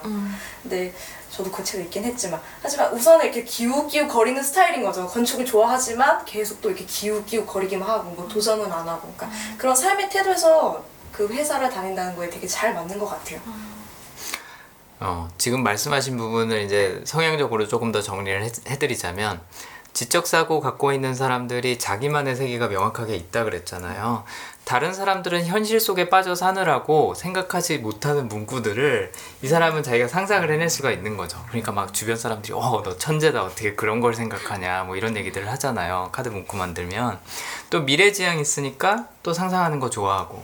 근데 미래지향 갖고 있는 사람들이 어떻게 보면은 보이는 그런 경향 중에 하나가 이걸 뭐 부작용이라고 볼 수도 있는데 항상 현재에서도 미래를 생각하고 있기 때문에 현재를 좀 뭐라 그럴까 외면까지는 아니지만 좀 소홀히 하는 경향이 있어요. 현재 내가 살고 있는 삶을 상상을 하느라고 예를 들면 건축가가 되고 싶다. 그럼 건축가가 되기 위해서 뭔가를 하면 되잖아요. 근데 그게 아니라 본인 머릿속에서 상상하면서 어떻게 보면 그걸로 충족시키고 있는 거죠. 그러니까 본인의 현재 삶은 카드 문구 만드는 사람이다 라는 거에 대해서 별로 큰 의미를 안 두는 거예요. 예, 맞아요. 책임감이랄까 소명감? 이런 게 별로 없어요. 근데 미래 성향하고 예를 들어서 다른 성향들이 결합이 되면 그게 상상하면서 바로 실행으로 옮기는 성향이 될 수도 있어요. 예를 들자면 저 같은 성향은 전략 성향이 있고 미래지향 성향이 동시에 있기 때문에 미래에 대해서 상상을 하면 그걸 이룰 수 있는 방법이 뭔가를 항상 같이 생각을 하고 있거든요. 근데 여기는 지적사고랑 미래지향이 있잖아요. 그러다 보니까 내 머릿속에다 그걸 그리고 있는 거예요. 그래서 문구로 잘 나오네요. 근데 문구가 잘 나올 때도 실은 사랑에 빠졌을 때 훨씬 잘 나오잖아요. 상상할 게 많은 거죠. 네, 그러니까 그 전에는 실은 그런 상사에 대해서는 언급이 없다가 그러니까 썸머하고 어떤 관계가 시작됐을 때 제일 잘 나오거든요. 그렇죠. 그러니까 우리는 감독이 썸머 같은 사람을 뮤즈라고 생각하는 이유가 그런 부분에 있지 않을까 하고 한번 예측을 해볼 수 있는 거죠. 창의성이 막 나오기 시작하는 거예요. 삶의 의욕이 생기고 예를 들자면은 그 썸머가 톰한테 너 건축에 관심 있니? 아, 건축하려고 그랬었어. 뭐 이런 이제 얘기를 하니까 그림을 그리기 시작하죠. 사무실에서. 건물 그림을 그리기 시작해요. 갑자기 생각이 난 거예요. 맞아. 나 건축하고 싶었는데. 그리고 실제로 장기적으로 봤을 때도 그걸 자극한 바람에 톰은 실제로 건축가가 되죠. 뭐 본인이 나름대로 준비를 해서. 이제 그런 부분들이 자극을 준다는 거, 내가 미래에 대해서 그냥 상상만 하고 있는 것을 현실화 시켜주는 데 도움이 되는 사람 그런 사람이기 때문에 우리가 흔히 생각하는 뮤즈라고 얘기할 수 있지 않을까 자극을 주고 뭔가 결과물을 만들어내는 데 도움이 되는 사람이라고 볼 수 있지 않을까 라는 생각을 하는 거죠. 자, 이거는 이제 완벽하게 썸머를 잊기 이전인데 왜 그날 파티에 자신을 초대한 거에 대해서 화를 내고 또 자신한테 춤을 추자고 한 거에 대해서 화를 내고 했었는지 혹시 상민님은 좀 이해가 되셨나요? 톰의 입장에서? 만약에 예를 들어서 헤어진 여자친구가 약혼까지 한 상태에서 나를 파티에 초대하고 얘기도 안 해주고 그랬다. 사실 그건 누가 겪어도 좀 이해가 안 되는 상황이 아닐까 싶어요. 네. 미소를 짓고 계신 수진님 어떻게 생각하세요? 아, 저는 그럴 수 있다고 생각해요. 거기서 이제 톰은 그래요. 나는 너를 영원히 사랑할 거라고 대답하는 장면이 나와요. 하지만 썸머는 아니야, 나는 오늘도 아니 내일도 다를 수 있어 이런 장면이 나오거든요. 그런 거에서 이제 파악해 볼 수 있듯이 처음에 말씀하셨던 것처럼 썸머는 현재 굉장히 충실한 인간이에요. 그래서 그 파티 분위기 옛날 추억에 젖었기 때문에 이제 뭐 춤도 추고 옛날 얘기를 자주 나누잖아요 거기서. 그러니까 제가 보기엔 그 분위기에 흠뻑 취했던 것 같아요. 물론 그 책임감은 저도 뭐 어쩔 수 없는 거잖아요. 저도 그건 조금 미스라고 보지만 그래도 저는 그 분위기 취해서 그랬다고 생각해요. 근데 그거를 톰은 확 받은 거죠. 미래까지 받은 거죠. 그렇게 생각해요. 네. 오늘 썸머를 대변해 주실 수 있는 분이 한 분 계셔서 너무 다행이라고 느껴요. 왜냐하면 이 사고를 이해를 못하면은 그냥 처음 영화의 초반에 나왔던 것처럼 썸머는 비치가 되는 거거든요. 근데 그 순간에 충실했기 때문에 그 감정에 충실했기 때문에 한 거지 그 이상의 의미는 사실은 찾으면 안 되는 거죠. 톰이 만약에 썸머의 성향을 알고 있었다면 이런 확대 해석을 안 했을 수도 있어요. 근데 톰은 자기 머릿속에서 시간을 보내는데 바빠갖고 썸머가 어떤 사람인지 아직도 몰라. 착한 거 같아 톰은. 근데 지적사고의 성향 갖고 계신 분들이 그냥 평소에 그러세요. 본인 머릿속에서 많이 살아요. 계속 모르면 계속 모를 가능성이 높아요. 그러니까 아까 처음에 얘기한 것처럼 사람은 잘 안 바뀌는 거죠. 나중에 그 벤치에서 썸머가 손을 이렇게 잡아줄 때도 톰의 그 혼란스러운 흔들리는 동공과 그러니까 그 장면에서 이걸 어떻게 해석해야 될지 모르는 거예요. 심지어 첫 장면이에요. 영화의 제일 첫 장면이 그게 나오고 끝에 이제 나오거든요. 그러니까 그 상황에서도 혼란스러운 거죠. 얘가 도대체 아직까지도 나한테 마음이 남아있는 거야? 얘 분명히 결혼했는데? 그러니까 그 상황에서도 이해가 안 가는 거예요, 톰은. 자, 톰 욕은 그만하고요. 썸머를 한번 이제 넘어가 보죠. 뭐 중간중간에 얘기하긴 했지만 썸머는 행동이란 성향 때문에 현재에 굉장히 충실하고 생각이 드는 게 있으면 현실로 옮기는 게 행동으로 말로 옮기는 게 이제 주된 모습이라고 볼 수가 있고, 또 발상이라는 성향은 똑같은 거 또 하기 싫어하는 거, 평범한 거 싫어하는 거, 특이한 거 좋아하고 또 틀에 박힌 거 싫어하고 뭐 이런 거라고 볼 수가 있습니다. 썸머 처음에 영화 초반에 소개가 나올 때 그녀가 중요하게 여겼던 건 두 가지가 있다는 얘기를 해요. 부모가 이혼한 후부터 그녀가 중요시 여겼던 것은 긴 검은 머리 하나, 둘째는 얼마나 쉽게 그 머리를 잘라낼 수 있는가. 그러니까 이렇게 거울 앞에 반쪽은 머리가 잘려있고 반쪽은 머리가 길어있는 그 그림이 있고 그 모양대로 자기가 머리를 싹둑 자르죠. 그게 뭘 의미하는지 혹시 나름대로 생각하시거나 느끼셨던 부분이 있나요? 왜? 좋아요, 저는 그런 거. 너무 좋아요. 그런 대사 듣죠. 그런 저는 좋아요. 네. 확 와닿으셨구나, 수인님한테. 네, 그러니까 가장 소중한 걸 가장 쉽게 놓을 수 있는 사람. 그러니까 물론 저는 그게 나쁘다고 생각하지 않아요. 실은 저는 집착하는 게 전 나쁘다고 생각하는 사람이기 때문에 그래서 너무 좋은 장면이죠. 멋있게 뚝 자라. 그러니까 이게 아무 의미 없이 들리는 사람도 있을 거예요, 분명히. 근데 썸머의 성향과 공감할 수 있는 사람 혹은 썸머의 성향을 갖고 계신 분들은 이게 확 와닿는 거죠. 왜냐면 아까 성향이 가치관이라고 제가 설명을 처음에 드렸었잖아요. 이것도 내가 추구하는 바인 거예요.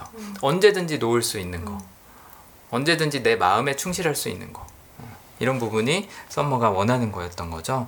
그래서 실제로 영화에서도 그녀는 본인한테 굉장히 소중해 보이는 것처럼 보이지만 혹은 뭐 오랫동안 시간을 두고 쌓아온 것처럼 보이지만 훌쩍 버리고 떠날 수 있는 그런 캐릭터라는 거를 처음부터 암시를 한 거라고 사실은 볼 수가 있습니다.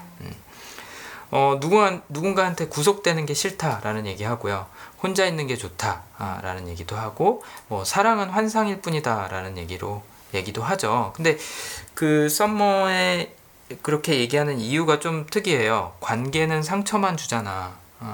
심각하지 않게 즐기면 되지라고 얘기를 해요. 이제 그걸 얘기하는 장면은 이케아에서 부부놀이 하다가 이제 얘가 좀 너무 심각하게 생각하나 싶어서 이제 염려가 돼서 해준 얘기긴 한데, 썸머에게는 왜 관계가 상처만 된다라고 생각을 하고 심각해지면 안 된다라고 생각을 했다가 나중에는 정말 심각함의 끝판왕이라고 할 수 있는 결혼까지 할까. 그냥 얼핏 보기에는 결혼 안 할 사람 같잖아요. 그렇죠. 자, 이제 여기서 한번 또 질문을 해볼 수가 있는 거죠. 그럼 썸머는 바뀐 거냐? 썸머는 뭐가 바뀌어서 결혼을 한 거냐? 사실 톰이 갖고 있는 가장 큰 질문도 그거 아니에요? 그렇죠. 나랑은 아까 상민님이 말씀하신 대로 나랑은 안 하겠다고 하던 거를 자기가 자발적으로 했어요. 제가 대충 계산해 봤더니 헤어지고 나서 한 뭐 100 몇십 일 있다가 한 것 같더라고요. 자, 바뀐 걸까요, 썸머는? 그럼 아까 그 설명하셨던 그 거기에 이제 설득 이제 됐는데, 실은 썸머는 사랑을 믿지 않는다는 거는 완벽한 사랑 꿈꾸는 거하고 되게 같아요. 맞아요. 그래서 자본주의의 꽃은, 자본주의의 그 사랑의 끝은 결혼이거든요. 근데 결혼은 제가 보기에 완성은 아니에요. 근데 그거를 하기 싫어서 계속 상처받기 싫어했던 거죠. 그걸 할 자신도 없고, 이제 그러다가 계속 미뤄왔던 것들을 이제 톰이 잘 모르지만 어쨌든 있다, 그 느껴보면 알 수 있다고 얘기함으로써 자기가 느껴서 이제 알겠다고 한 것 같아요. 근데 저는 실은 톰보다는 썸머 이유가 더 궁금하거든요. 결혼 생활이 오래 지속이 됐을까, 아니면 잘 했을까, 실은 전 이게 더 궁금해요.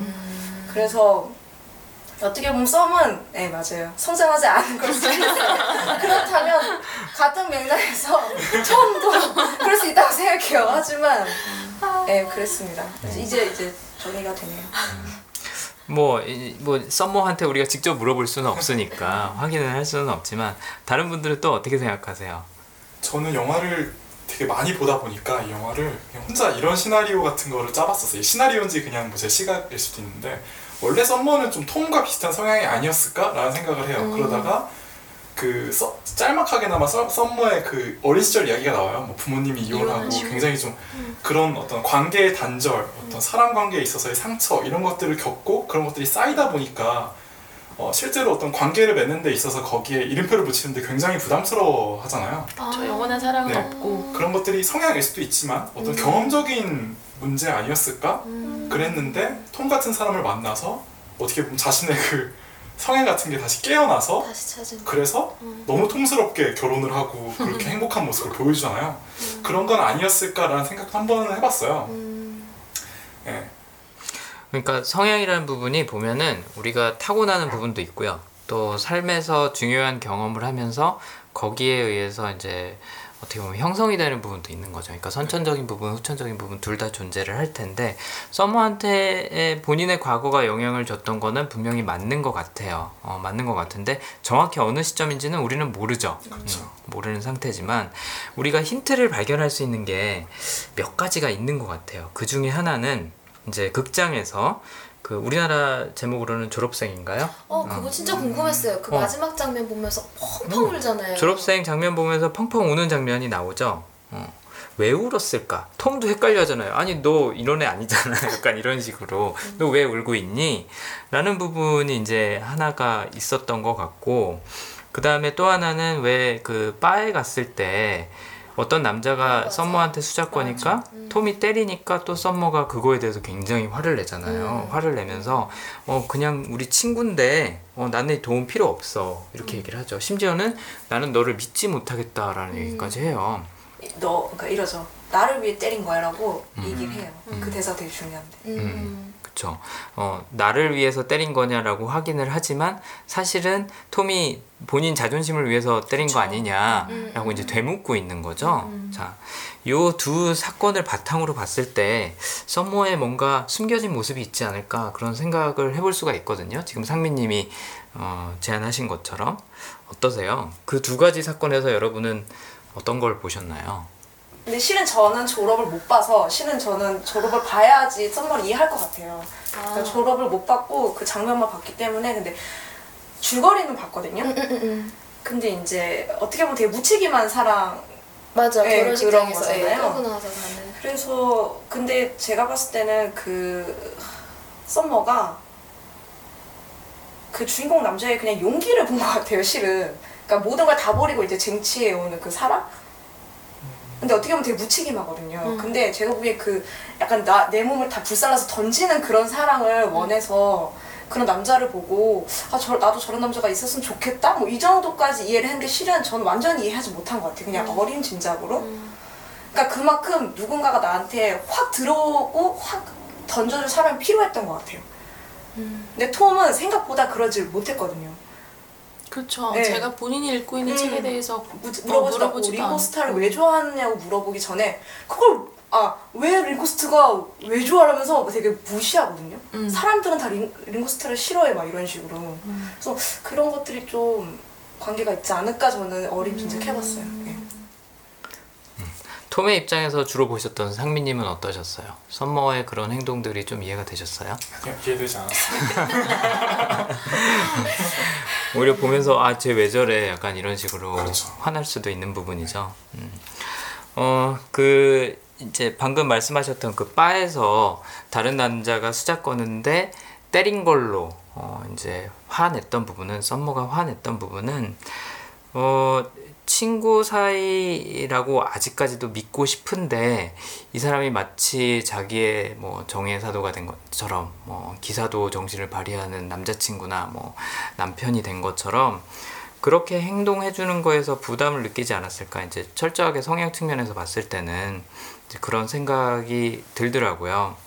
그래서 그 저항선이 있었던 것 같아요. 상민님이 말씀하셨던 그런 어떤 트라우마가 있었을 수도 있고 뭐가 있을 수도 있지만 그 긴밀한 관계에 대해서 원하기도 하지만 분명히 심리적인 저항이 있었기 때문에 겁을 내고 있었던 부분이 있고 그거에 직면하니까 오히려 톰한테 화를 내지 않았을까 그 장면에서 그런 생각이 들었고 또 한 번 이 졸업생 영화를 보면서 울었던 거는 그 감정을 어떻게 보면 정면으로 마주했던 것 같아요. 아, 나한테 이런 욕구가 있구나. 더군다나 썸머한테는 이 행동이란 성향이 있기 때문에 본인 감정에 충실하고 싶어 하는 거잖아요. 본인 감정에 충실하게 저렇게 나도 행동을 하고 싶다. 내가 갖고 있는 어떤 관념들이나 아니면 그런 규칙들을 좀 벗어나서 발상이라는 것도 이제 여기서 나타나는 거죠. 벗어나서 정말 내가 내키는 대로 하고 싶다. 근데 결혼은 예를 들어서 그거는 나를 위한 게 아니야. 그건 구속하는 행위야. 뭐 이런 식으로 공식들을 만들어 놓는 건 사실은 자기가 추구하는 게 아니거든요. 썸머는 공식 없이 사는 게 딱 맞는 사람이라고 저는 생각을 해요. 그래서 아까 수진님이 그러셨나요? 결혼 생활이 어떻게 진행이 될지 궁금하다. 저는 개인적으로는 성향을 바탕으로 봤을 때 썸머가 결혼을 한 것도 너무나도 이해가 되는 상황이고요. 그러니까 결혼에 대해서 톰이 생각하는 개념이랑은 완전히 다른 거죠. 나 이 사람이랑 함께 하고 싶다는 느낌이 현재 들어 라고 하면 결혼할 수 있는 사람인 것 같아요. 뭐 앞을 내다보면서 이런 거 계획하고 어쩌고저쩌고 하는 게 아니라 정말로 현재 내 마음이 그러면 할 수 있는 사람. 근데 그거를 톰이랑은 못 느꼈던 거죠. 못 느꼈는데 자기는 그런 사람을 만나서 하고 싶다는 욕구는 있다는 거를 예를 들자면 졸업생 영화를 보면서 깨달은 거예요. 그래서 그녀가 이제 영화를 다 보고 나서 나 그냥 집에 갈래 라고 했던 게 그래서 그러지 않았을까. 이 사람하고는 이런 마음이 안 드는구나. 현재에 충실한 썸머라면 이거를 뭔가 그동안 쌓아왔던 것 때문에 마치 머리 길러온 거를 내가 못 자르는 게 아니라 다시 잘라낼 수 있어야 된다라고 스스로한테 상기하지 않았을까 그런 생각이 들어요. 그래서 결혼하고도 떠나고 싶으면 언제든지 떠날 수 있는 사람이지 않을까. 저는 썸머도 그 결혼한 순간부터 갑자기 뭐 현모양처가 돼갖고 내조를 하고 뭐 이러진 않았을 거라고 생각해요. 어느 순간 이 생활이 자신한테 맞지 않다라고 판단을 하면 떠날 수 있는 사람이지 않았을까. 썸머도 되게 자기 같은 사람 만나서 결혼했을 것 같아요. 그냥 그럴 수도 있고 감독님이 이불을 만들어주는 걸로. 아니 저도 지금 앤디님 말씀하신 것처럼 크게 달라지지는 않을 것 같고 또 그야말로 감정에 충실하지 않을까 이렇게 상상은 해보고 보는데 이부가 나왔으면 또 흥미있게 볼 것 같은 생각이 좀 드네요. 지금 이야기를 쭉 나눠보니까 근데 사실 이 영화 자체가 되게 감독이 톰의 입장에서 이야기를 계속 나가다 보니까 네. 썸머 입장에서는 이해 안 되는 부분들이 되게 많아요. 그러니까 저는 약간 비슷하게 느꼈던 게 뭐 좀 다른 영화 얘기인데 연애의 온도를 봤을 네. 때 네. 감독이 김민희의 시선에서 계속해서 이렇게 이야기를 전개해 나가거든요. 그래서 김민희 시각에서 보면 그 남자 주인공 이름이 뭐죠? 이민기요? 아, 이민기가 굉장히 막 뭔가 폭력적이고 약간 뭔가 굉장히 남자라는 짐승 같은 그런 이해할 수 없는 인물로 표현이 되는 거라고 저는 느꼈어요. 그래서 약간 이것도 감독이 어쨌든 톰의 입장에서 계속 이야기를 해나가다 보니까 일반적으로는 이해하기 어려운 썸머의 행동이나 그런 것들이 너무 많은 거죠. 그렇죠. 봄날은 간다에서도 비슷해요, 사실은. 그렇죠. 네. 은수의 입장, 왜 제가 저러지? 잘 이해하지 못하는 그 남자 주인공 이름이 뭐죠? 술 취했나 봐요.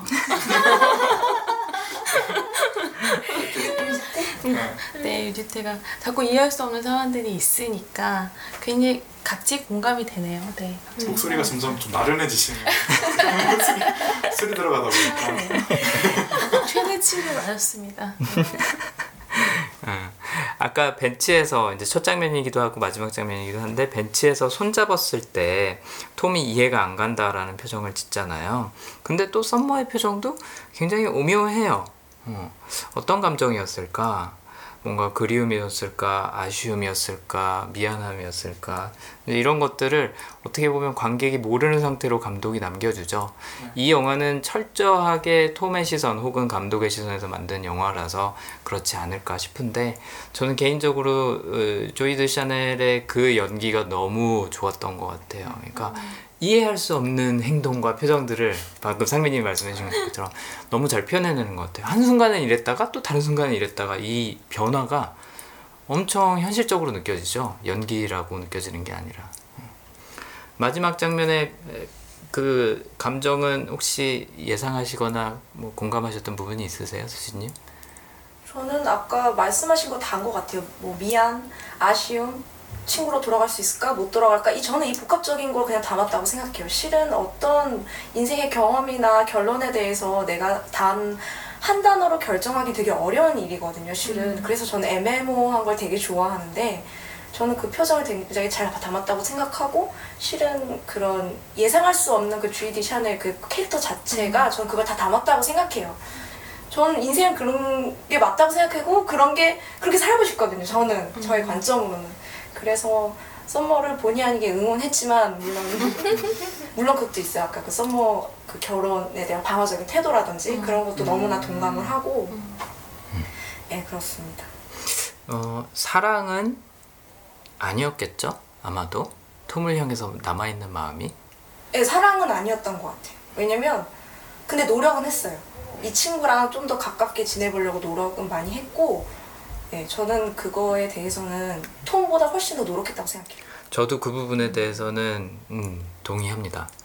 여기서 썸머가 훨씬 더 큰 노력을 했어요. 톰은 자신이 아는 방식대로 그냥 사실 그 공식대로 연애를 했죠. 여자한테는 이런 걸 하고 저런 걸 하고 그래서 특히 그 이제 극장에서 울고 나왔을 때 집에 간다고 하는데도 그 마음을 읽지를 못하고 아 알겠다 너 팬케이크 먹고 싶구나 팬케이크 먹으러 가자 진짜 한 대 치고 싶어 내가 두 번이나 말했는데 아 정말 그런 거 보면 썸머는 자신이 갖고 있던 결혼관하고 연애관하고 반하는 어떻게 보면은 연애를 톰하고 했죠. 노력도 하고 본인이 생각했던 준비됐던 것보다 훨씬 더 가까워지려고 일부러 노력을 했어요. 제가 봤을 때는.